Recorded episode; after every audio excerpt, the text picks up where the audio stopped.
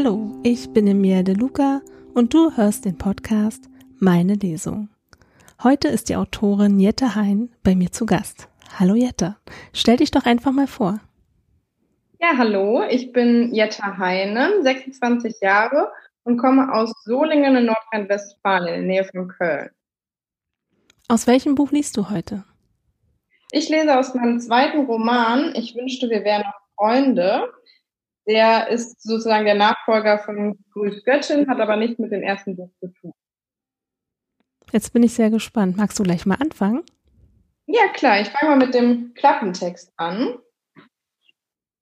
Also, Paula, Martha, David, Rafa und Ben. Fünf Freunde, die sich während ihrer Schulzeit kennengelernt haben. Ein tragischer Unfall reißt sie auseinander. Nach acht Jahren stehen Paula, Martha und David an Bens Grab, ohne Rafa. In Bens Nachlass die Zeile, ich wünschte, wir wären noch Freunde. Ich habe den, ich habe das Buch mit einem Prolog gestartet, den würde ich jetzt auch noch mal vorlesen. Freundschaft. Freundschaft hebt dich in die Luft. Sie ist dein Flügel und dein Wind, dein Segel auf der See. Sie ist manchmal leise und manchmal laut. Sie ist alt und jung, fest und lose, aber sie ist da. Freundschaft ist Luft und Liebe. Sie ist Vertrauen und Geborgenheit.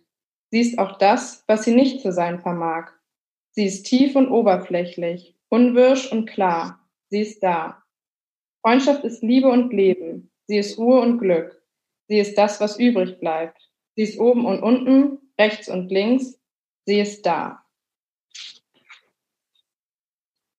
2020 Paula. Totenstille. Alles, was ich höre, ist mein eigener Atem, der mir wie ein Eindringling in dieser Kulisse vorkommt. Ich stehe auf dem Kiesweg, den Blick zwischen die Tannen gerichtet, die wie versteinerte Soldaten willkürlich platziert auf der Lichtung stehen. Mein Körper ist ebenso versteinert. Vielleicht hat jemand einen Zauberspruch ausgesandt, der jede Bewegung erlischt. Selbst der Wind ist regungslos, selbst das Licht, nur das Gras nicht das rechts und links neben dem Kiesweg wächst. Es schreit. Es scheint seine kleinen Finger nach mir auszustrecken und meine Knöchel umfassen zu wollen. Der Kies schützt mich nicht. Er ist lediglich ein stummer Beobachter in dieser Szene. Von irgendwoher kommt ein Glockenläuten. Nicht von irgendwoher, von der kleinen Kapelle, die zwischen den Tannen steht. Meine Hände frieren. Die Kälte frisst sich meine Unterarme hinauf, als hätte ich metertief in eisigem Schnee gegraben. Ich könnte einfach weglaufen, aber mir klebt Teer unter den Sohlen. Teer, der in den vergangenen Jahren immer mehr geworden ist, so dass ich jetzt nicht mehr gehen kann. Ich stand zu lange an diesem Fleck auf dem Kiesweg. Jetzt ist er zwischen die Steine gelaufen und ich stehe hier für immer. Zwischen den Tannen bewegen sich Menschen. Zahlreiche sind es, in schwarz gekleidet. Männer und Frauen. Gesichtslos sind sie. Nur der Mann, der einen schwarzen langen Talar trägt, schaut in meine Richtung, ohne zu mir zu sehen. Er steht der Gruppe zugewandt, hält eine Bibel in der Hand.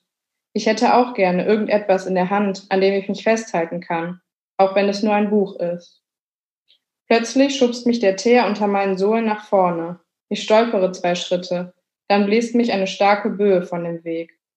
Ich trete ins Gras, schaue hinunter auf meine Füße und beeile mich wieder auf den Kiesweg zu kommen. Der Boden ist Lava. Bens Stimme in meinem Ohr. Ich schreie auf, ganz kurz nur, ganz leise. Niemand hört mich. Langsam gehe ich auf die Tannen zu, die sich zur Seite zu schieben scheinen, die den Blick immer weiter freigeben auf dieses Loch im Boden, um das die Gruppe herumsteht. Um dieses tiefe schwarze Loch, das von hier bis zum Erdkern führt. Ich höre nicht, was der Pfarrer sagt. Ich stelle mich hinter einen großen Mann und kann an ihm vorbei auf den Grabstein sehen. Ben Schüttler, 22. April 1990, 10. Oktober 2020. Ich presse meine Lippen aufeinander, um meine Tränen zurückzuhalten. Als ginge das so einfach, als gäbe es einen Mechanismus, der verhindern kann, dass ich weine. Es funktioniert nicht. Die Tränen kriechen über meine Wangen bis zu meinem Kinn, absprungbereit. Ich versuche mich auf die Worte des Pfarrers zu konzentrieren, aber er bewegt nur seine Lippen, mehr nicht. Es kommt kein einziger Ton aus seinem Mund. Mit einem Mal herrscht tosender Lärm in meinem Kopf, ganz so, als würde ich auf dem Randstreifen einer Autobahn stehen. Ich will mir die Ohren zuhalten, aber dann höre ich den Mann in seinem Talar noch weniger. Ich bin mir sicher, dass es wichtig ist, das, was er sagen will. Bestimmt ist es wichtig, denn in den Gesichtern, die ich jetzt doch erkennen kann, sehe ich dieselbe Regung. Und Worte, die eine einzige Regung auslösen, müssen wichtig sein. Bedauern. Ich glaube, dass man das Gefühl so nennt. Bedauern oder Liebe. Als hätte mich jemand mit einem Fingerzeig darauf hingewiesen, bemerke ich Blicke auf mir. Als ich den Kopf zur Seite drehe, sehe ich sie. Sie hat den Kopf gesenkt und doch sieht sie zu mir. Ihr Blick ist unergründlich.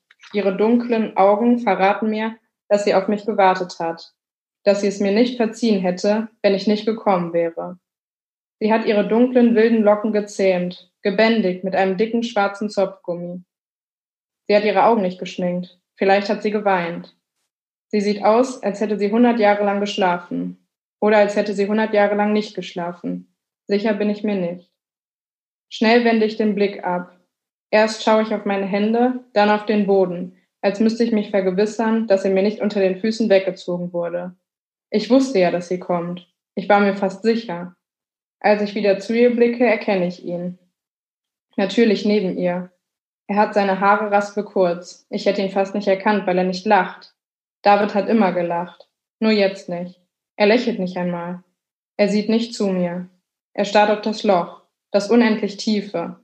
Er trägt einen Anzug, schwarz. Martha neben ihm einen schwarzen langen Mantel. Was sie darunter anhat, kann ich nicht erkennen. Bestimmt sind sie zusammengekommen. Irgendwie wünsche ich es mir. Die Frau links von mir drückt ihr Taschentuch an die Nase und schluchzt. Ich habe das Gefühl, ich müsste es ihr gleich tun als sei das, was sie dort tut, ein Ausschnitt aus einer Choreografie, aus deren Takt ich nicht kommen darf. Martha hat kein Taschentuch in der Hand. David auch nicht. Vielleicht ist es nicht schlimm, wenn ich aus dem Rhythmus komme. Vielleicht gehöre ich auch nicht hinein in den Takt. 2003. Montags in der ersten Stunde stand Mathe auf dem Stundenplan. Wahrscheinlich, weil die Konzentration von Zwölfjährigen in der ersten Stunde noch am höchsten ist und der Lehrer so zumindest die Chance hat, etwas zu erklären, was eventuell verstanden wird. Erst seit Freitag gab es eine neue Sitzordnung, die Paula, Martha, David und Rafa auseinandergerissen hatte. Vorher hatten sie so gesessen, dass sie ihre Tische, wenn Gruppenarbeit angesagt war, aneinander schieben konnten. Paula neben Martha, David neben Rafa. Jetzt saß Martha neben Gerrit, der ihr pausenlos in den Ausschnitt glotzte. David saß direkt vor dem Pult an einem Einzelplatz und Rafa ganz rechts an der Wand neben Max, mit dem er zusammen Fußball spielte. Diese Kombi hatte der Lehrer skeptisch beäugt, aber sich wohl dazu entschieden, abzuwarten, was die Zeit brachte. Paula saß genau in der Mitte der Klasse, neben der dicken Anne, die immer nach Wurstbrot roch, weil ihr Vater Metzger war. Es war ungefähr Viertel nach acht, als es an der Tür zum Klassenzimmer klopfte. Dann kam der Direktor herein. Ihm auf den Fersen ein Junge. Er hatte ein Piercing in der Nase und seine Tasche locker über seine linke Schulter gehängt.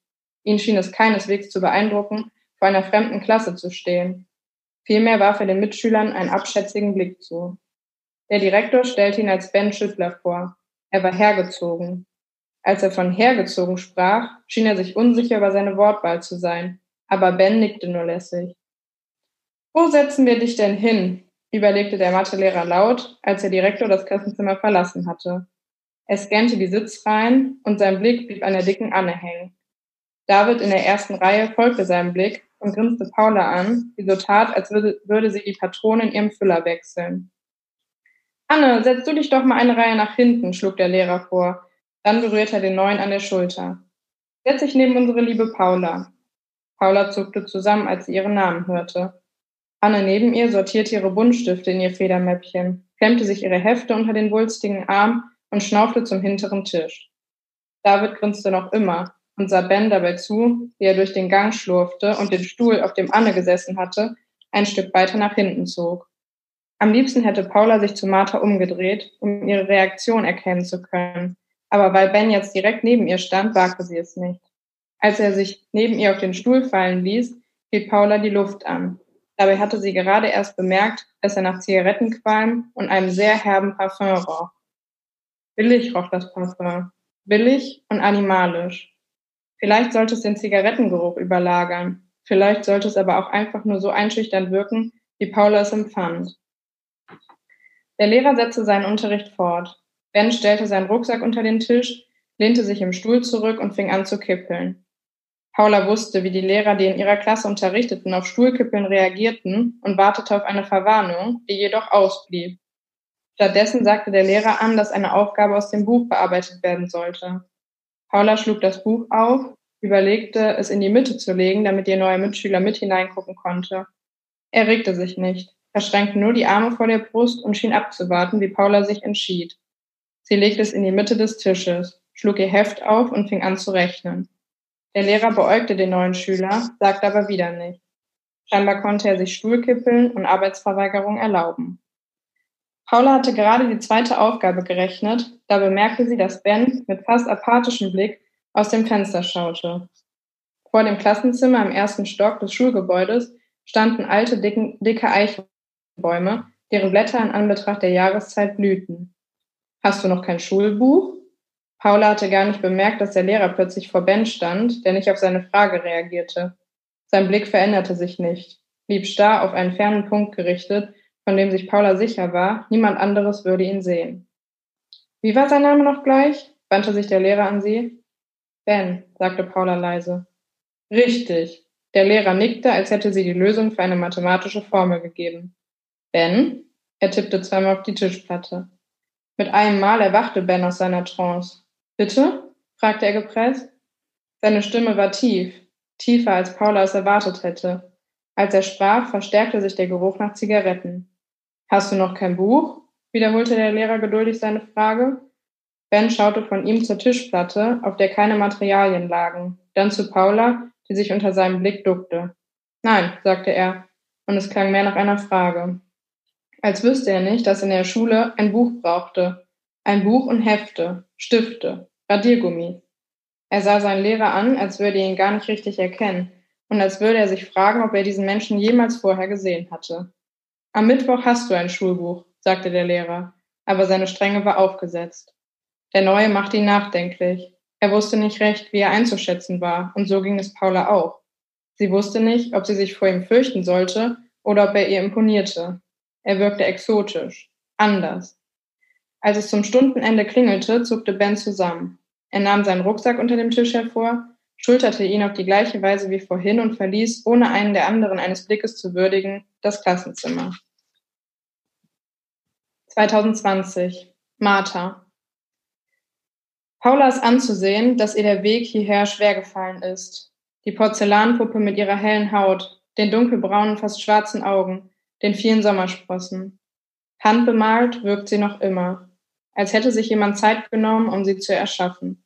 Sie wirkt gleichzeitig wie ein verschrecktes Tier, ein Reh, das auf einer Landstraße vor ein Auto läuft und Glück hat, dass der Fahrer rechtzeitig bremst.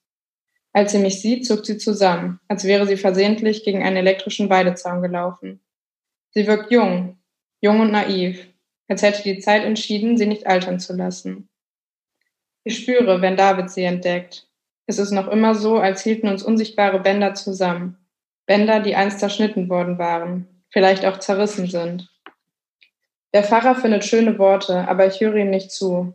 In der Kapelle vorhin hat er von einem Fremden gesprochen.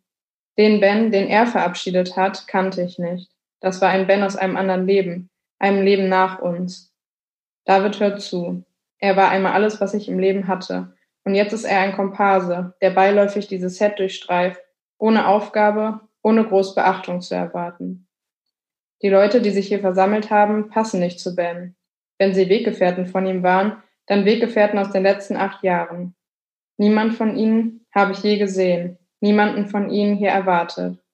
Sie sind adrett gekleidet, herausgeputzt, so war Ben nie. Mit Leuten wie diesen hat er sich nicht abgegeben. Ich frage mich, ob ich am richtigen Grab stehe. Ich sehe hinüber zu dem Notar in seinem schwarzen Anzug, er wirkt von der ganzen Szenerie wenig berührt. Er hat eine betretene Miene aufgesetzt, die ich ihm beinahe abkaufe. Vorhin hat er David und mich angesprochen. Als wir die Kapelle verlassen haben, stand er am Eingang und lächelte uns an. Sind Sie Frau Neuhauser und Herr Steiner? hatte er gefragt, mit einer Stimme, der man gerne zuhört. David hatte für uns beide geantwortet und der Notar hatte sich vorgestellt und sein Foto gezeigt. Paula war auf dem Foto, neben ihr Rafa, Daneben Ben, David, ich. Das Foto war ein Fausthieb in die Magengrube. Es ist viel passiert, seit dieses Bild entstanden ist. Jetzt beobachtet der Notar Paula, wie er sicher von dem Bild wiedererkennt, und ich habe das Bedürfnis, sie vor seinen Blicken zu beschützen. Er hatte gefragt, ob sie hier sei, sie und Rafa. Ich hatte verneint. Er uns gebeten, nach dem Begräbnis zu ihm zu kommen. Was er wollte, hat er nicht gesagt. Paula steht maximal drei Meter von uns entfernt, als das Begräbnis zu Ende ist. Sie sieht zu uns hinüber. Ich höre sie denken. Sie überlegt, welche Reaktion angemessen ist. Sie steckt sich eine ha Haarsträhne hinter ihr Ohr und als wir einen Schritt auf sie zumachen, macht sie zwei in unsere Richtung. Es fühlt sich seltsam an, beieinander zu stehen. Die Begrüßung ist fad, lose, als müsste man sie gut festhalten, damit sie überhaupt hält. Wir halten Abstand zueinander, umarmen uns nicht, geben uns nicht die Hand, sagen Hi, ohne zu fragen, wie es uns geht. Sicherheitsabstand. Von einem Fuß auf den anderen zu treten ist leichter, als die Hürde zu überwinden, die zwischen uns aufgebaut worden ist. Er will mit uns reden, höre ich mich sagen, und zeige auf den Notar, der zu uns hinübersieht. Okay, sagt Paula schnell, so schnell, als wäre sie auf der Flucht, vor uns. Bevor wir zu ihm hinübergehen, nimmt David sie doch in den Arm. Umständlich. Es sieht aus wie ein Versehen. Und um die Situation nicht noch peinlicher zu machen, entscheide ich mich dagegen, es ihm gleich zu tun. Frau Körner? Der Notar reicht Paula seine Hand. Es ist seltsam, ihren Namen zu hören, als sei er in Vergessenheit geraten. Die Erinnerung tut weh, aber das gestehe ich mir nicht ein. Ich habe meine Rüstung an. Nicht erst, seit ich Paula gesehen habe. Seit ein paar Tagen. Seit die Nachricht kam, dass Ben nicht mehr lebt. Ich habe sie in Lichtgeschwindigkeit angezogen, sonst wäre ich verbrannt. Paula wirkt überrascht davon, was dieser Mann von uns will, und mir geht es ähnlich. Nein, mir geht es genauso. David steckt seine Hände in seine Hosentaschen. Er ist älter geworden, obwohl ich mitbekommen habe, wie er gealtert ist. Wir wohnen in unterschiedlichen Städten, aber wir haben regelmäßig Kontakt. Regelmäßigkeit ist nicht mit Kontinuität zu verwechseln. Regelmäßig ist auch, sich zum Geburtstag und zu Weihnachten zu schreiben. Lockere Unterhaltung, Smalltalk auf höchstem Niveau, genauso wie ich es nicht leiden kann, aber besser als nichts. Er hat sich seinen Tarnumhang angezogen, ich erkenne seine wahren Gefühle nicht, wenn ich ihn ansehe. Ich spüre sie nur, wenn er nah genug bei mir steht. David, der immer ein Bruder für mich war, der mich gerettet hat, ohne den ich nicht wüsste, wo ich bin. Kommen Sie, sagt der Notar und geht mit uns über die Kieswege zum Trauerhaus. Dort hält er uns die Tür auf und wir finden uns in einem kleinen Büro ein. Es gibt nicht genügend Stühle, also bleiben wir alle stehen. Der Notar geht um einen Tisch herum und holt das Foto von uns aus dem Jackett. Als er es zwischen uns legt, weitet Paula die Augen. Ich erkenne 1000 Gefühle in ihrem Blick. Ich lese unsere Geschichte in einem einzigen ihrer Wimpernschläge ab. Ihre Reaktion geht mir nah. Näher als die Beerdigung, bei der ich mich nicht dazugehörig gefühlt habe.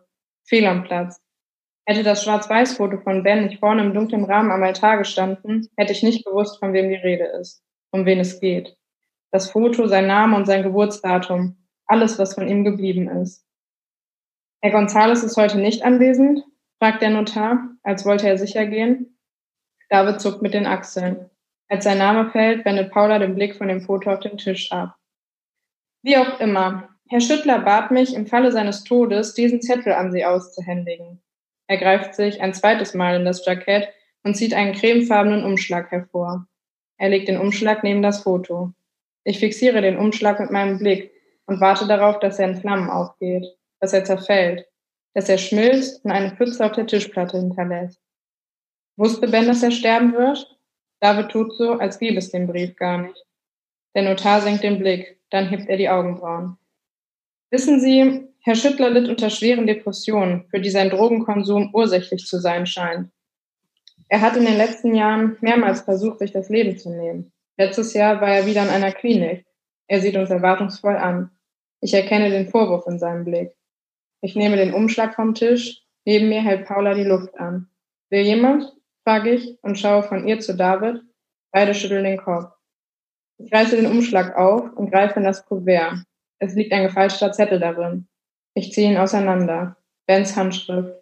Kaum leserlich. Ein Satz steht auf dem Papier. Ich wünschte, wir wären noch Freunde. Das ist alles? frage ich den Notar, der träge nickt.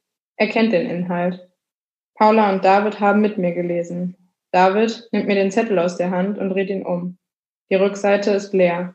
Paula sieht aus, als würde sie jeden Augenblick in Tränen ausbrechen. 2003. Im rechten Flügel des Schulgebäudes war die Turnhalle untergebracht. Wenn man Freitagnachmittags Sportunterricht hatte und rödelte, konnte es sein, dass man der Letzte im Gebäude war. Rafa hatte nach dem Unterricht mit seinem Lehrer über die bevorstehenden Fußball-Stadtmeisterschaften gesprochen. Ihm kamen die Klassenkameraden entgegen, als er zu den Umkleidekabinen ging. Mit Max verabredete er sich für das Wochenende. Sie erinnerten sich daran, später noch einmal zu telefonieren. Als Rafa in die Umkleidekabine der Jungen kam, stand nur noch eine einzige Sporttasche auf der Bank gegenüber der Tür. An dem Haken darüber hing nur noch eine Jacke und er wusste gleich, wem diese Jacke gehörte. Er zog sich sein verschwitztes T-Shirt über den Kopf und suchte in seiner Sporttasche nach dem Frischen. Als er es übergestreift hatte, kam Ben aus der Dusche. Um die Hüften hatte er ein Handtuch gewunden. Als er Rafa sah, war er erschrocken und gleichzeitig gleichgültig. Er schlenderte ohne ein Wort zu seiner Tasche. Rafas erster Instinkt war, seine Klamotten in seine Tasche zu werfen und die Kabine zu verlassen. Er schlüpfte in seine Sneaker und zog seine Trinkflasche aus der Tasche, dann fiel sein Blick auf Bens Rücken, der ihm zugewandt war. Erst beim zweiten Blick sah er die kleinen hellen Narben, die sich über seinen Rücken zogen. Ehe er sie genauer betrachten und den Ursprung ergründen konnte, hatte Ben sein T-Shirt übergezogen. Er drehte sich zu Rafa um, der neben seiner Sporttasche stand, und hob die Augenbrauen. Rafa schulterte seine Tasche, überlegte sich anders und stellte sie wieder ab. Spielst du Fußball? Es waren die ersten Worte, die er mit dem Neuen sprach, der jetzt schon seit ein paar Wochen in seine Klasse ging. Ben erschien zum Stundenbeginn und verschwand, sobald es klingelte. Auf den beiden Schulhöfen war er nie zu sehen. Es hatte sich bisher keine Situation ergeben, miteinander zu sprechen. Ben zog die Augenbrauen zusammen, als hätte er Schwierigkeiten, Raffas Frage zu verstehen. Dann runzelte er die Stirn. Nein? Es klang wie eine Gegenfrage. Raffa nickte und wartete, bis Ben seine Schuhe angezogen hatte ausgetretene Winterschuhe, die nicht in die herbstliche Jahreszeit passen wollten. Ich bin im falschen Jahrzehnt und im falschen Land geboren, nuschelte Ben vor sich hin. Rafa legte den Kopf schief und wartete darauf, dass Ben ihn ansah. Sein Blick streifte ihn nur beiläufig. Dann hängte er sich seine Tasche über die Schulter, wie er es immer mit seinem Rucksack tat. Rafa verstand das als Zeichen, vorzugehen. Ben folgte ihm. In zwei Jahren bin ich hier weg. Berlin. Mal gucken, was dann kommt. Amerika, sagte Ben und zum ersten Mal war so etwas wie Glanz in seinen Augen. Berlin, wiederholte Rafa. Er war noch nie dort gewesen, aber er hatte schon einiges über die Hauptstadt gehört, dass sie schrill sein sollte, laut und dreckig. Nicht unbedingt ein Ort, der ihn anzog. Zu Amerika hatte er eindeutig mehr Berührungspunkte. Dort lagen seine Wurzeln. Ben machte nicht den Anschein, als wollte er Begründungen für seine Aussage liefern, die so gar nicht in den Kontext der Frage passte, ob er Fußball spielte. Sie ging die Treppe zum Schulhof hinauf. Ben zog eine Zigarettenschachtel aus der Hosentasche, öffnete sie und nahm gleichzeitig eine Zigarette und ein Feuerzeug heraus. Mit fragendem Blick deutete er auf die Verpackung, aber Rafa schüttelte den Kopf. Ben kommentierte sein Ablehnen nicht, steckte sich die Zigarette zwischen die Lippen und hielt das Feuerzeug an den Glimmstängel. Kommst du aus München? Rafa sah ihm nicht in die Augen, sondern er betrachtete die kleine Flamme, die sich stetig nach oben fraß je nachdem, wie stark Ben eine Zigarette zog. Ben schüttelte mit Qualm im Mund den Kopf. Man sieht sich, sagte er stattdessen am Schultor. Er wandte sich ohne ein weiteres Wort von Rafa ab. 2020. David. Bens Umschlag hatte die Unterlage gewechselt. Er lag nicht mehr länger auf dem Glastisch im Büro des Notars, sondern auf dem hölzernen Tisch in der kleinen zusammengewürfelten Küche in Max Vorstadt. Martha zieht an ihrer Zigarette, während sie Bens Schrift betrachtet, ohne ihr näher zu kommen. Eher sieht es aus, als wäre sie darauf bedacht, Abstand zu dem Umschlag zu halten. Sie kommt mir fremd vor, obwohl ich immer etwas von ihr gehört habe, all die Jahre lang. Ich kenne ihr Schicksal. Ich weiß, was sie erlebt, was sie durchgemacht hat. Ich habe vor zwei Tagen die Luftmatratze im Wohnzimmer aufgepumpt. Abends war Martha mit dem ICE aus Berlin gekommen.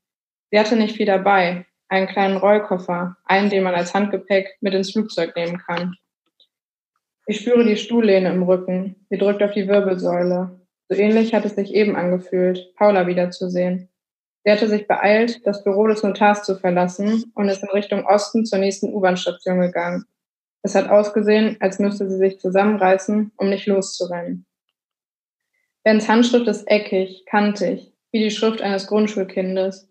Die Lehrer konnten sie damals kaum entziffern. Er verlor immer Punkte im Darstellungsbereich, egal in welchem Fach. Es störte ihn nicht. Nichts störte ihn, aber eigentlich störte ihn alles. Das wussten wir nur nicht. Das, was wir für Lässigkeit hielten, war eine Mauer, die er eigenständig und unter großer Anstrengung um sein Herz herumgebaut hatte. Mit dieser Zeile, die er uns hinterlassen hatte, hatte er die Mauer eingerissen. Er hatte eine Abrissbirne geschwungen. Die Backsteine waren in unzählige Kleinteile zerbröselt, so klein wie Puderzucker. Und doch weiß ich nichts mit dieser Zeile anzufangen. Acht Jahre haben wir ihn nicht mehr gesehen. Ich fahr morgen zurück, sagt Martha und drückt ihre Zigarette im Aschenbecher aus. Es zischt kurz, dann geht sie aus. Ich nicke, verschränke die Finger und lege beide Hände auf den Tisch. Martha erwartet vielleicht, dass ich etwas dazu sage, dass ich sie umstimme, aber wir wissen beide nicht, warum sie noch länger in München bleiben soll. In einer Stadt, die sie vertrieben hat. Ich bring dich zum Bahnhof, lautet meine Antwort. Jetzt nickt Martha. Ein ewiges Nicken. Unsere Ratlosigkeit gewinnt einen Ausdruck dadurch. Sie sieht zu dem Umschlag, dann zu mir. Ich fliege nächste Woche nach Kapstadt, sage ich zu ihr und warte auf ihr Nicken.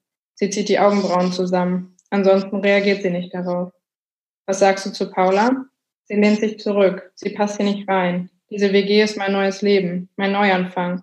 Anna und Tobi, mit denen ich hier wohne, sind meine neue Martha, meine neue Paula, mein neuer Rafa und mein neuer Ben. Sie hat sich kein bisschen verändert. Ich lege den Kopf schief. Sie hat sich komplett verändert, will ich sagen, aber ich tue es nicht.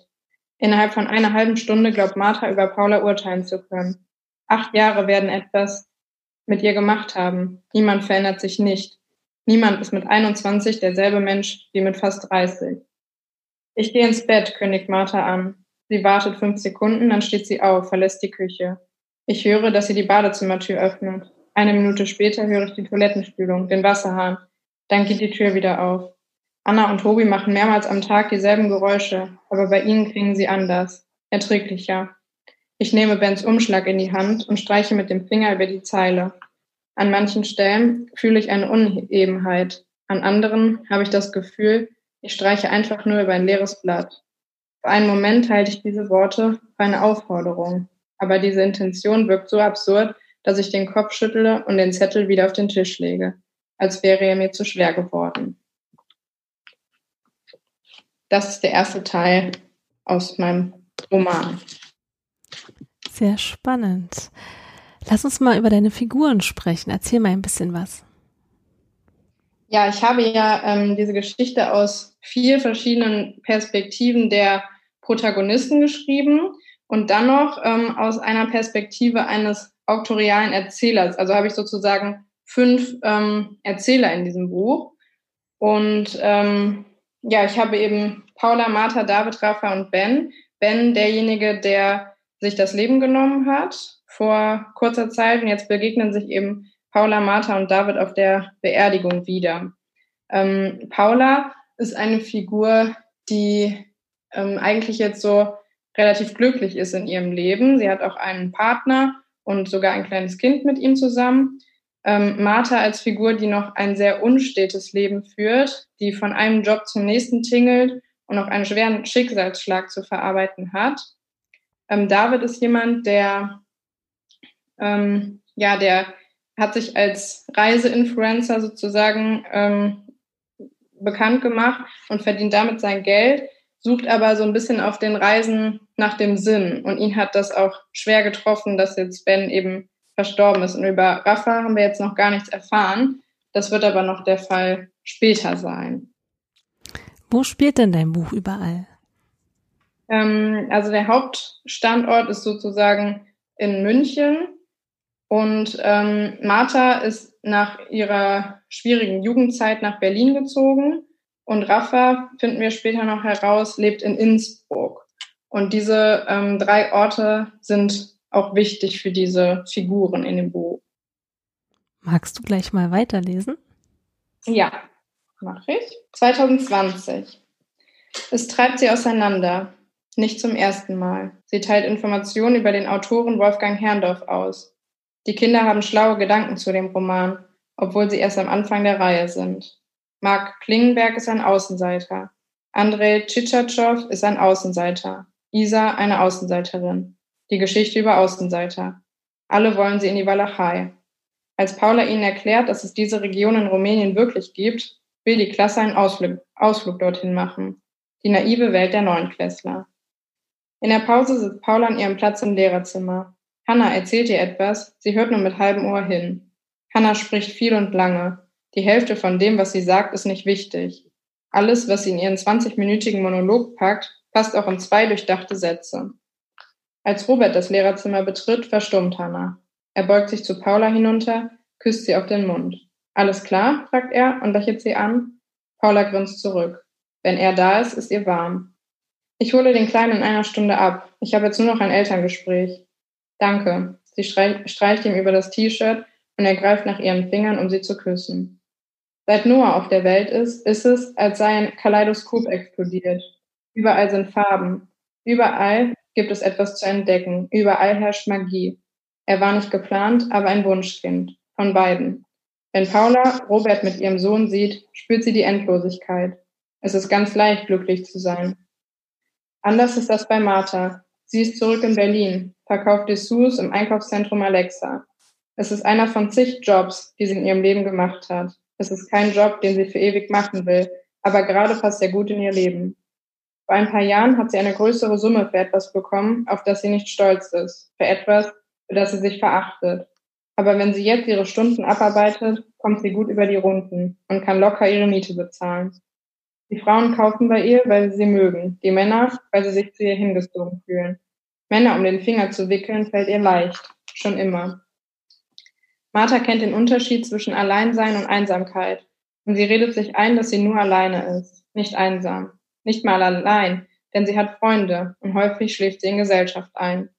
Obwohl sie jeden haben könnte, ist sie wählerisch. Die Männer, die ihr gefallen, hat man als Beobachter nicht auf dem Schirm. Ganz im Gegenteil, sie fallen meistens gar nicht auf. Aber Martha hat einen eigenen Blick auf Menschen. Immer schon. So wie David, die Menschen im Besonderen und die Welt im Allgemeinen vor allem durch die Linse seiner Kamera betrachtet. David ist in einem Safari-Park zwei Stunden von Kapstadt entfernt. Sie haben den Park mit einem Jeep erkundet. Er hat Giraffen gesehen, Nashörner, Elefanten. Die Elefanten waren sein Highlight. Er hat zig Fotos gemacht. Mit seinen Reisen finanziert er sein Leben, sein Zimmer in der WG in Maxvorstadt. Was sein Hobby war, ist zu seinem Beruf geworden. Seine offene Art ist seine Visitenkarte. In seiner Gegenwart fühlt man sich lebendig. Man hat Lust zu lachen, Lust, das Leben nicht so ernst zu nehmen. Er ist mit zwei Freunden unterwegs. Sie wohnen zusammen in einer der Hütten am Zaun des Parks. Morgen geht es zurück nach Kapstadt. Manchmal fühlt David sich, als ziehe sein Leben an ihm vorbei. Das Leben, das er führt, ist ein anderes als das, was er auf seinem Instagram-Kanal präsentiert und für das er Geld bekommt. Nicht von den Aktivitäten, nur vom Gefühl her. Es hätte alles nicht anders kommen sollen, als es kam, aber er fühlt, dass etwas auf der Strecke bleibt. Würde es das nicht, das wäre zu pathetisch. Eher ein Anker. Er ist ein Schiff ohne Anker und weiß, dass es schlimmer wäre, ein Schiff ohne Boden zu sein. Er weiß, wann er lacht, weil er etwas witzig findet, und er weiß, wann es eine Fassade ist. Immerhin besser, als es nicht zu wissen. Aber es droht die Gefahr, dass er es irgendwann nicht mehr erkennt. Man kann auch selbst auf der Strecke bleiben, wenn man nicht aufpasst. Das kann schnell gehen. Und wenn es passiert, weiß man nicht mehr wann. Was letzte Woche in München geschehen ist, beschäftigt sie alle. Vielleicht nicht in jeder Sekunde, aber sie denken aneinander. Sie denken an die Zeile in Bens krakeliger Handschrift. Etwas, was sie vorhatten, hinter sich zu lassen, holt sie ein. Sie fragen sich alle, wo Rafa war, warum er nicht gekommen ist. Acht Jahre sind genug Zeit, um zu verzeihen, egal was es ist. 2020. Paula. Noah murmelt vor sich hin, während er das Bilderbuch durchblättert. Er hat einen Rest Banane am Mundwinkel kleben. Mu, sagt er und zeigt auf die schwarz-weiße Kuh. Ich lächle ihn an. Durch ihn kann ich immer lächeln, egal wie es mir geht. Ich streiche ihm zärtlich über den Kopf, durch die kleinen Löckchen in seinem Nacken. Ein, Mann, ein Mensch weiß erst dann, was Liebe ist, wenn er Mutter oder Vater geworden ist. Mu, mach die Kuh, mein Schatz, sage ich zu ihm. Er sieht mich nicht an, blättert die Seite um und betrachtet die anderen Tiere. Konzentriert presst er einem Schaf seinen Finger ins Auge. Ich öffne den Laptop und stecke die Festplatte in das USB-Fach. Es dauert immer ein paar Sekunden, bis die Festplatte auf dem Desktop angezeigt wird. Manchmal so lange, dass ich nicht mehr daran glaube, dass sie überhaupt erscheint. Wow, wow, macht Noah und beugt sich ganz nah über das Buch. Bau, bau, Mama. Er lacht und seine riesigen braunen Augen strahlen mich an. Ein Hund? Frage ich ihn und schaue über den Laptop hinweg auf sein Buch. Ein Hund ist an dem Zaun hochgesprungen und hat seine Pfoten über den Querbalken gelegt. Hechelnd schaut er in Noahs Richtung. Noah nickt, dann wird sein Blick ernst und er kratzt mit dem Fingernagel über das Fell des Hundes. Ich öffne die Festplatte, ich weiß gar nicht, wo ich genau suche und wo ich die Bilder, die ich im Kopf habe, abgespeichert habe. Vielleicht finde ich sie gar nicht. Robert hat sicher einige Bilder mit neuen Fotos überspielt. Noah greift nach seinem Becher und trinkt ein paar Schlucke. Dann rutscht er auf seinem Stuhl hin und her. Mama Schoß, sagt er. Ich beuge mich zu ihm hinüber, hebe ihn aus seinem Kinderstuhl und nehme ihn auf den Schoß. Er lehnt seinen kleinen Kopf an meine Brust und krallt seine kleine, kleine Hand in mein Sweatshirt. Sofort wird er ruhig. Seine Atmung geht tief und regelmäßig. Er steckt sich seinen Daumen in den Mund und lutscht daran. Ich öffne einen Ordner auf der Festplatte, scrolle die Bilder durch und schließe ihn wieder. Nach ein paar Minuten gebe ich eine Jahreszahl in das Suchfeld ein. 2008. Hier werde ich fündig. Zuerst sind es nur Bilder von Martha und David, die mir angezeigt werden. Dann klicke ich auf das Bild, das der Notar uns gezeigt hat. Ich stehe ganz links auf dem Bild, neben mir Rafa, dann Ben, David und Martha. Martha und ich rahmen die Jungs ein. Marthas Gesicht ist in den letzten Jahren schmaler geworden. Auf dem Foto sind wir vielleicht 18. Ich frage mich, wie sie aussah, als sie 21 war, drei Jahre später. Welche Form ihr Gesicht da hatte. Rafa, David, Martha und ich lächeln in die Kamera. Ben zeigt keinen Gesichtsausdruck. Gar keinen. Er sieht aus, als starre er gegen eine weiße Wand. Wie damals, als er zum ersten Mal neben mir saß und aus dem Fenster zu den alten Eichen blickte. Mama, sagte Noah plötzlich und reißt mich aus meinen Gedanken. Er zeigt auf mich und lacht. Ja, das bin ich, mein Engel. Aber das Foto ist schon ganz lange her. Es fühlt sich an, als wäre dieses Foto in einem anderen Leben entstanden. Auf einem anderen Planeten. In einem komplett anderen Universum. Mehr! Noah bewegt sich auf meinem Schoß nach vorne und nach hinten. Du möchtest noch mehr Fotos sehen? frage ich ihn und küsse ihn auf den Kopf. Ja, sagt er. Na gut, ich lächle. Er erinnert mich so sehr an seinen Vater. Er ist Robert in Klein. Eine Miniaturausgabe von dem Menschen, den ich so sehr liebe. Kinder zu lieben fühlt sich anders an, wie Fliegen. Ich klicke durch die Bilder. Noah schreit auf, wenn er mich entdeckt. Er patscht mit seinen kleinen Händen auf den Bildschirm und lacht jedes Mal ein bisschen lauter. Gerade lacht er am lautesten, da höre ich Roberts Schlüssel in der Tür. Er hat dasselbe Lächeln im Gesicht wie Noah, als er in die Küche kommt. Papa, ruft Noah aufgeregt. Robert streckt seine Arme nach seinem Sohn aus und drückt ihn an sich. Ein Moment, in dem mein Herz nicht voller sein könnte. Er lächelt mich über Noahs Kopf hinweg an. Dann küsst er ihn auf die Wange. Mama ist im Fernsehen, sagt Noah mit ernstem Gesichtsausdruck. Im Fernsehen? fragt Robert überrascht und lacht. Ich bin nicht im Fernsehen, ich bin im Laptop. Ich deute auf die Festplatte, die neben dem Laptop auf dem Tisch liegt. Ich hab was für dich. Möchtest du das sehen? fragt Robert Noah und Noah bricht in Jubelschreie aus.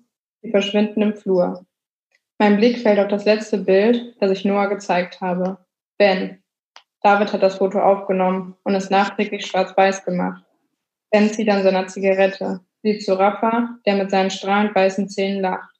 Ich habe das Bild immer geliebt. Vielleicht, weil Ben so lebendig aussieht. In seinen Augen erkenne ich eine Regung, ein Gefühl. Das Gefühl erinnert mich an die Zeile, die er uns aufgeschrieben hat. Für einen Moment glaube ich zu wissen, warum er uns diese Nachricht hinterlassen hat. Aber dieser Gedanke verfliegt so schnell, wie er gekommen ist als hätte ich nur eine flüchtige Eingebung gehabt, etwas, das nicht zum Bleiben bestimmt gewesen ist. 2020. Rafa. Musik geht durch Wände. Trotzdem schaue ich zur Tür, als käme sie von dort hinein. Dumpfe Bässe, die sich gegenseitig stützen wie zwei betrunkene Seemänner. Ich gehe hinüber zu dem kleinen Beistelltisch, auf den sie eine kleine Flasche Mineralwasser und ein Glas gestellt haben.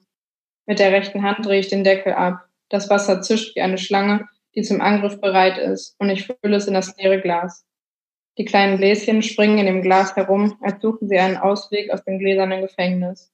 Meine Finger sind trocken, als ich das Glas aufnehme. Ich warte einen Augenblick, bis sich das Blubbern beruhigt hat, dann nehme ich einen winzigen Schluck. So wenig, dass mein Mund nur benässt ist. Man kann eigentlich gar nicht von einem Schluck sprechen. Ich sehe mich im Spiegel, zurechtgemacht. Das Puder verhindert, dass meine Haut im Scheinwerferlicht glänzt.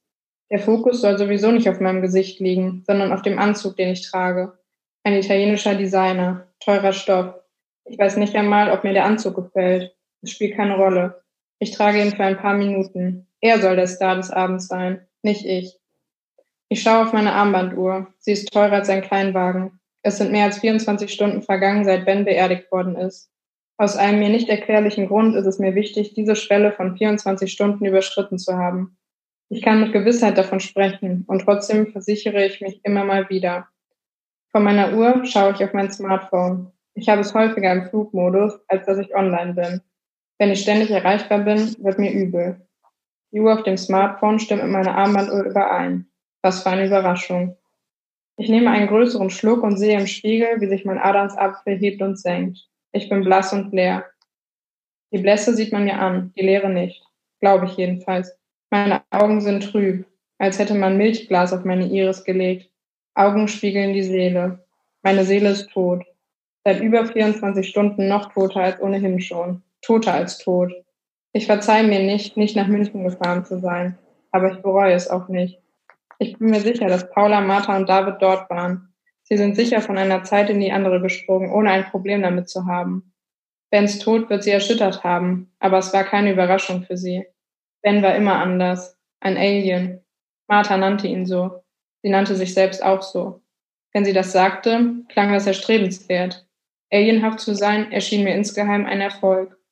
Acht Jahre habe ich sie nicht gesehen und diese acht Jahre fühlen sich wie eine Welle an, die plötzlich über mir zusammenbricht. Ich weiß nicht, was sie machen. Ich weiß nicht, wer sie heute sind, wo sie leben, als was sie arbeiten, wie es ihnen geht. Wie es ihnen geht, das zu wissen, stelle ich mir furchteinflößend vor. Es gibt keine Frage, bei der man so gut lügen kann. Es gibt keine Frage, die so überfordernd sein kann. Ich versuche mich anzusehen, mir in die trüben, müden Augen zu sehen. Wie geht es mir? Wenn ich das schon nicht weiß, was weiß ich dann überhaupt noch? Es ist ein schmaler Grad zwischen Atmen und Leben, zwischen Dasein und Existieren.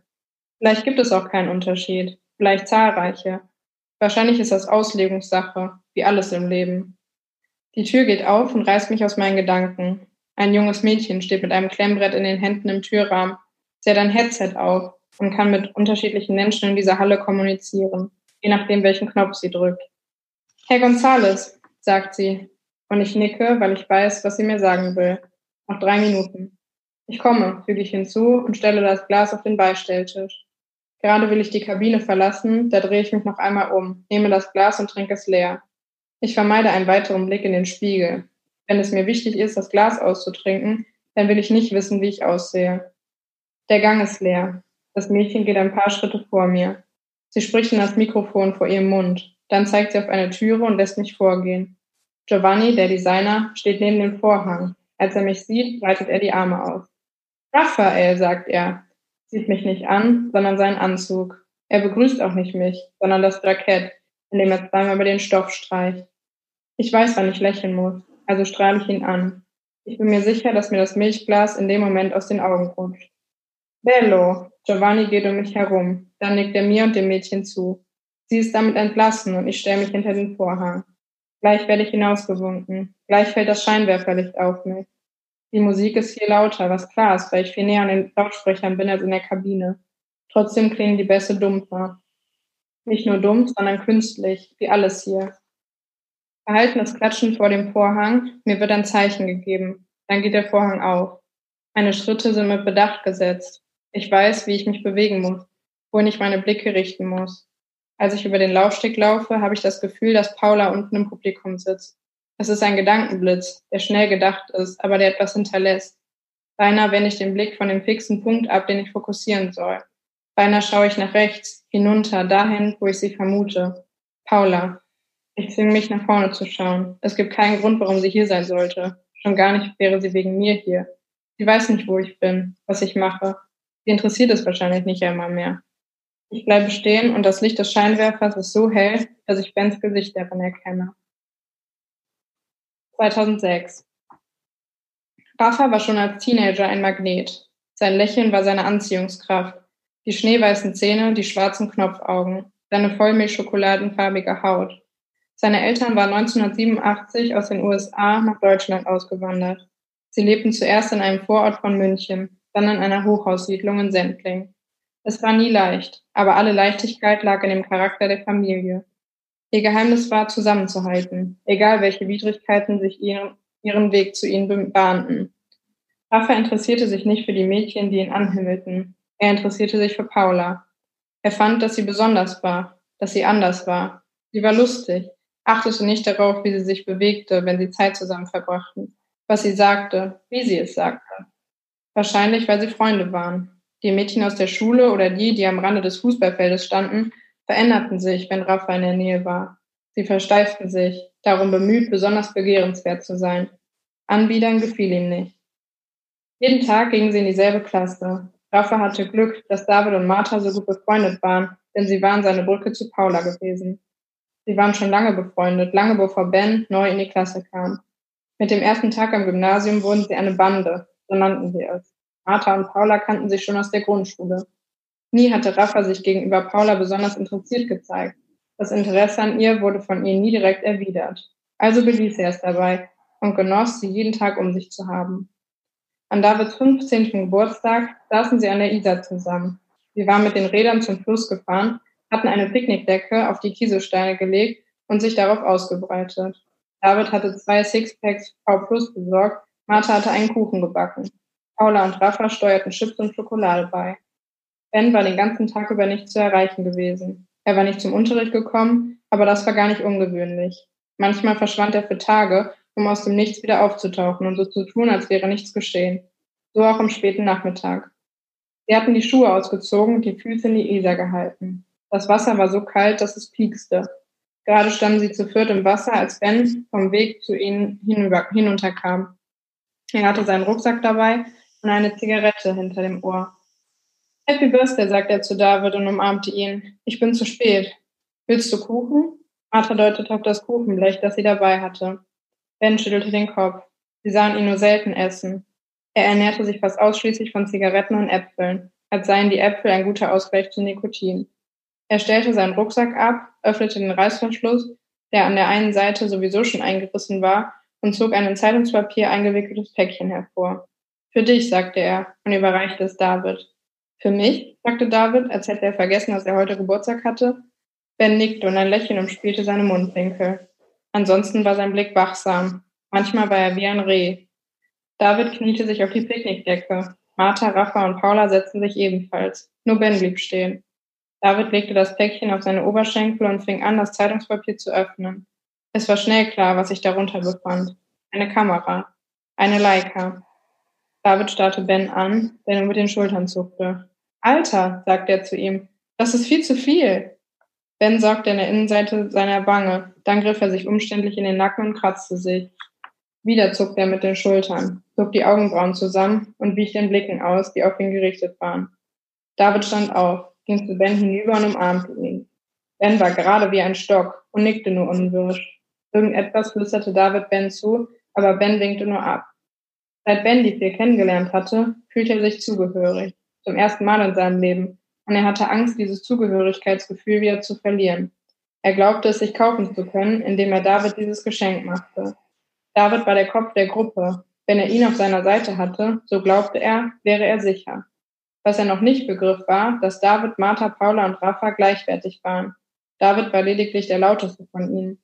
Sie lachten, wenn er seine Witze machte, aber eigentlich war das Geheimnis ihrer Freundschaft, dass sie vier unterschiedliche Typen waren. Am Abend brachte Rafa Paula nach Hause, weil das Haus ihrer Eltern auf dem Weg zu seinem Zuhause lag. Er schob sein Fahrrad, weil Paula zu Fuß gekommen war. Ihr Rad hatte einen Platten gehabt, als sie losfahren wollten. Glaubst du, er hat die Kamera geklaut? fragte Paula mit einem seltsamen Ton in ihrer Stimme. Er wusste nicht, ob er Ehrfurcht heraushörte, Unbehagen oder Bewunderung. Zuerst zog Rafa nur die Achseln hoch, aber als er Paulas Unzufriedenheit sah, schüttelte er den Kopf. Ich glaube nicht, dass er sie geklaut hat. Paula nickte, legte aber den Kopf schief. Wo hat er das Geld her? Diese Frage stellte sie in erster Linie sich selbst. Man fragt nicht, wo Geschenke herkommen, sagte Rafa mit einem Lächeln. Paula verzog den Mund, aber dann lächelte sie zurück. Martha hatte recht. Sie war wie eine Porzellanpuppe. Das wäre auch der zweite Teil. Es war sehr spannend, sehr schön. Wie lange hast du an deinem Buch gearbeitet?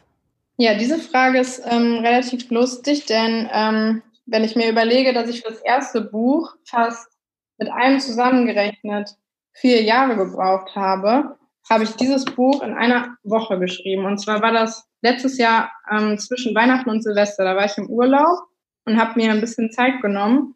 Und die Geschichte ist einfach so aus mir rausgeflossen. Und innerhalb von einer Woche war sie komplett fertig. Danach halt noch kleine Überarbeitungsdinge.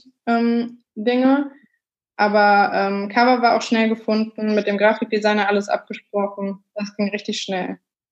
Wow, toll, beeindruckend. Woher hattest du dann die Idee zu dem Buch? Ähm, also ich lasse mich immer so ein bisschen von meinem, von meinen eigenen Erfahrungen so beeinflussen. Also generell ähm, das Thema Freundschaft liegt mir sehr am Herzen. Das war auch schon im ersten Roman der Fall. Und ich wollte das noch ein bisschen intensivieren und gerade so den Fokus auf Jugendfreundschaften legen und welchen Wert die in dem äh, gegenwärtigen Leben heutzutage haben. Also die alten Freunde, zu denen man vielleicht noch Kontakt hat, die man vielleicht aber auch aus den Augen verloren hat. Wo schreibst du? Hast du ein Schreibzimmer oder schreibst du im Café oder auf einer Parkbank oder auf der Couch? Hast du Schreibrituale, einen bestimmten Ablauf? Ähm, also Schreibort, relativ langweilig, einfach im Wohnzimmer meistens, auf der Couch oder am äh, Esstisch. Ähm, das war jetzt, das Buch habe ich ja im Urlaub geschrieben in Bayern. Da saß ich dann auch äh, an einem Tisch. Also ich brauche immer irgendwie einen Tisch, wo ich dann ganz normal dran sitzen kann, auch Wohnzimmertisch. Und ähm, vielleicht ein Ritual wäre, dass ich immer ähm, Musik höre dabei. Also dass ich auch nicht jetzt von außen irgendwelche Geräusche habe, sondern Musik höre. Das sind dann meistens sehr langsame Songs oder auch ähm, so Klaviermusik mäßig. Sehr spannend. Hm. Machen ja, ja, es ist so unterschiedlich, ne? Jeder macht es so anders, deswegen finde ich das jetzt sehr spannend, dass du da Klavierstück hörst. ähm, Gibt es auch eine bestimmte Tageszeit? Eigentlich nicht. Es, äh, also ich muss auch sagen, ich habe auch manchmal Phasen, wo ich dann äh, mir vornehme zu schreiben, aber dann klappt es einfach nicht, weil mich die Muse in dem Moment nicht küsst, wie man das so schön sagt. Und deswegen hm, ist das Buch auch so schnell entstanden, weil ich in dem Moment so ein, wie so ein Flash hatte und das dann einfach runtergeschrieben wurde. Und ich wusste auch bei dem Buch ganz genau, wann es zu Ende ist. Das hatte ich bei dem ersten Buch zum Beispiel nicht. Da habe ich ewig lange nochmal das Ende verändert und hier war es mir von vornherein klar. Warum bist du Autorin geworden? Ja, gute Frage. Also ich bin schon als Kind fasziniert von Büchern gewesen und habe total viel gelesen und da auch schon so gerne Geschichten geschrieben. Und ich mag es einfach, ähm, meinen Blickwinkel auf manche Dinge in Geschichten zu beschreiben oder generell auch ähm, Dinge zu verarbeiten durch äh, das Schreiben. Und da kommt für mich ganz viel bei zusammen. Also ich merke auch, dass ich selber über vieles reflektiere, indem ich etwas aufschreibe. Und das macht das Ganze auch so besonders und spannend für mich. Wo finden wir dich bei Social Media? Bist du bei Instagram? Hast du eine Website? Ja, also ähm, auf Instagram findet man mich unter ähm, iamjetta und ähm, meine Website ist www.jettaheinen.com. Da findet man beispielsweise Links zu ähm, Lesungsvideos, die ich schon mal gemacht habe. Wo können wir dein Buch jetzt kaufen? Ähm, gibt es nur ein E-Book? Gibt es ein Taschenbuch oder ein Hardcover-Buch? Können wir es um die Ecke in der Buchhandlung kaufen? Mhm. Ja, ähm, also das Buch gibt es als E-Book und als äh, Taschenbuch und genau, kann überall ähm, gekauft werden in der Buchhandlung, der kleinen Buchhandlung um die Ecke, aber auch bei den ähm, normalen Buchhandlungen. Aber ja, genau. Was wünschst du dir von deinen Lesern? Von meinen Lesern wünsche ich mir, dass sie durch meine Geschichten ähm, zum Nachdenken über das Leben angeregt werden. Ich äh, habe irgendwann auch mal gesagt, dass ich mit meinen Büchern wie so eine Hommage an das Leben manchmal schreiben möchte und ähm, bestimmte Dinge fokussieren will, wo ich mir manchmal denke, dass Leute darüber noch stärker nachdenken sollten. So, wir kommen jetzt mal zu den 20 Fragen rund ums Buch. Du hast mhm. mir schon deine fünf Zahlen genannt. Ich fange mhm. jetzt einfach mal an. Ich bin jetzt ganz gespannt, was du jeweils antworten wirst. Die erste Frage wäre, schreibst du deinen Namen in deine Bücher? Mm, Nein, nicht in die Geschichte selbst. Das nicht. Von wem würdest du dir gerne vorlesen lassen? Oh. Äh, von. Ich mag diese, ähm, es gibt auch immer bei so Dokumentarfilmen immer so eine tiefe Männerstimme. Von äh, so einer Stimme würde ich mir gerne mal ein Buch vorlesen lassen. Ja, das kann ich verstehen, ist wirklich toll.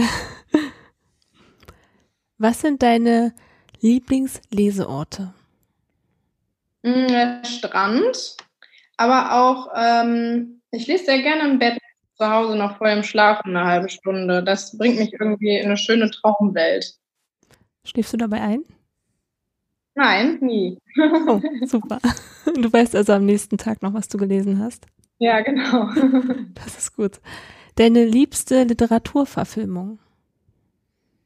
Harry Potter, eindeutig. Kann ich verstehen. Kommen wir zur letzten Frage. Was ist deine bevorzugte Urlaubslektüre? Uh, ähm, Vielleicht so vom letzten Urlaub. Ja, da habe ich ein äh, sehr tolles Buch gelesen ähm, über das Leben zweier Frauen. Also die Autorin hat ähm, über die Geschichte ihrer Großmütter geschrieben. Und das hat mich total beeindruckt. Also es ist auch so historisch mit ähm, zum Beispiel, wie das KDW in Berlin sich entwickelt hat und mit dem Ersten und Zweiten Weltkrieg. Das fand ich total spannend. Das hat mir super gut gefallen. Und in dem Urlaub hatte ich das Buch Acht Berge mit. Da ging gerade den Autor nicht. Aber ähm, das fand ich auch super. Das ging auch um Freundschaft und äh, welchen Wert Freundschaft im Leben hat. Hört sich sehr spannend an. Beide Bücher auf jeden Fall. Ja, ich danke dir, dass du jetzt auch noch eine Fragerunde mitgemacht hast. Und wir sind leider schon am Ende. Schade. Aber vielleicht kommst du ja noch mit dem anderen Buch wieder. Wenn mhm. du magst, bist du herzlich eingeladen. Ja, Jetta, ich würde sagen, bis bald. Ja, dann vielen Dank für die Möglichkeit. Sehr gerne. Also, bis zum nächsten Mal. Eure Emilia. Wenn dir die Folge gefallen hat, abonniere den Podcast und über eine Bewertung würden wir uns sehr freuen. Meine, Lesung.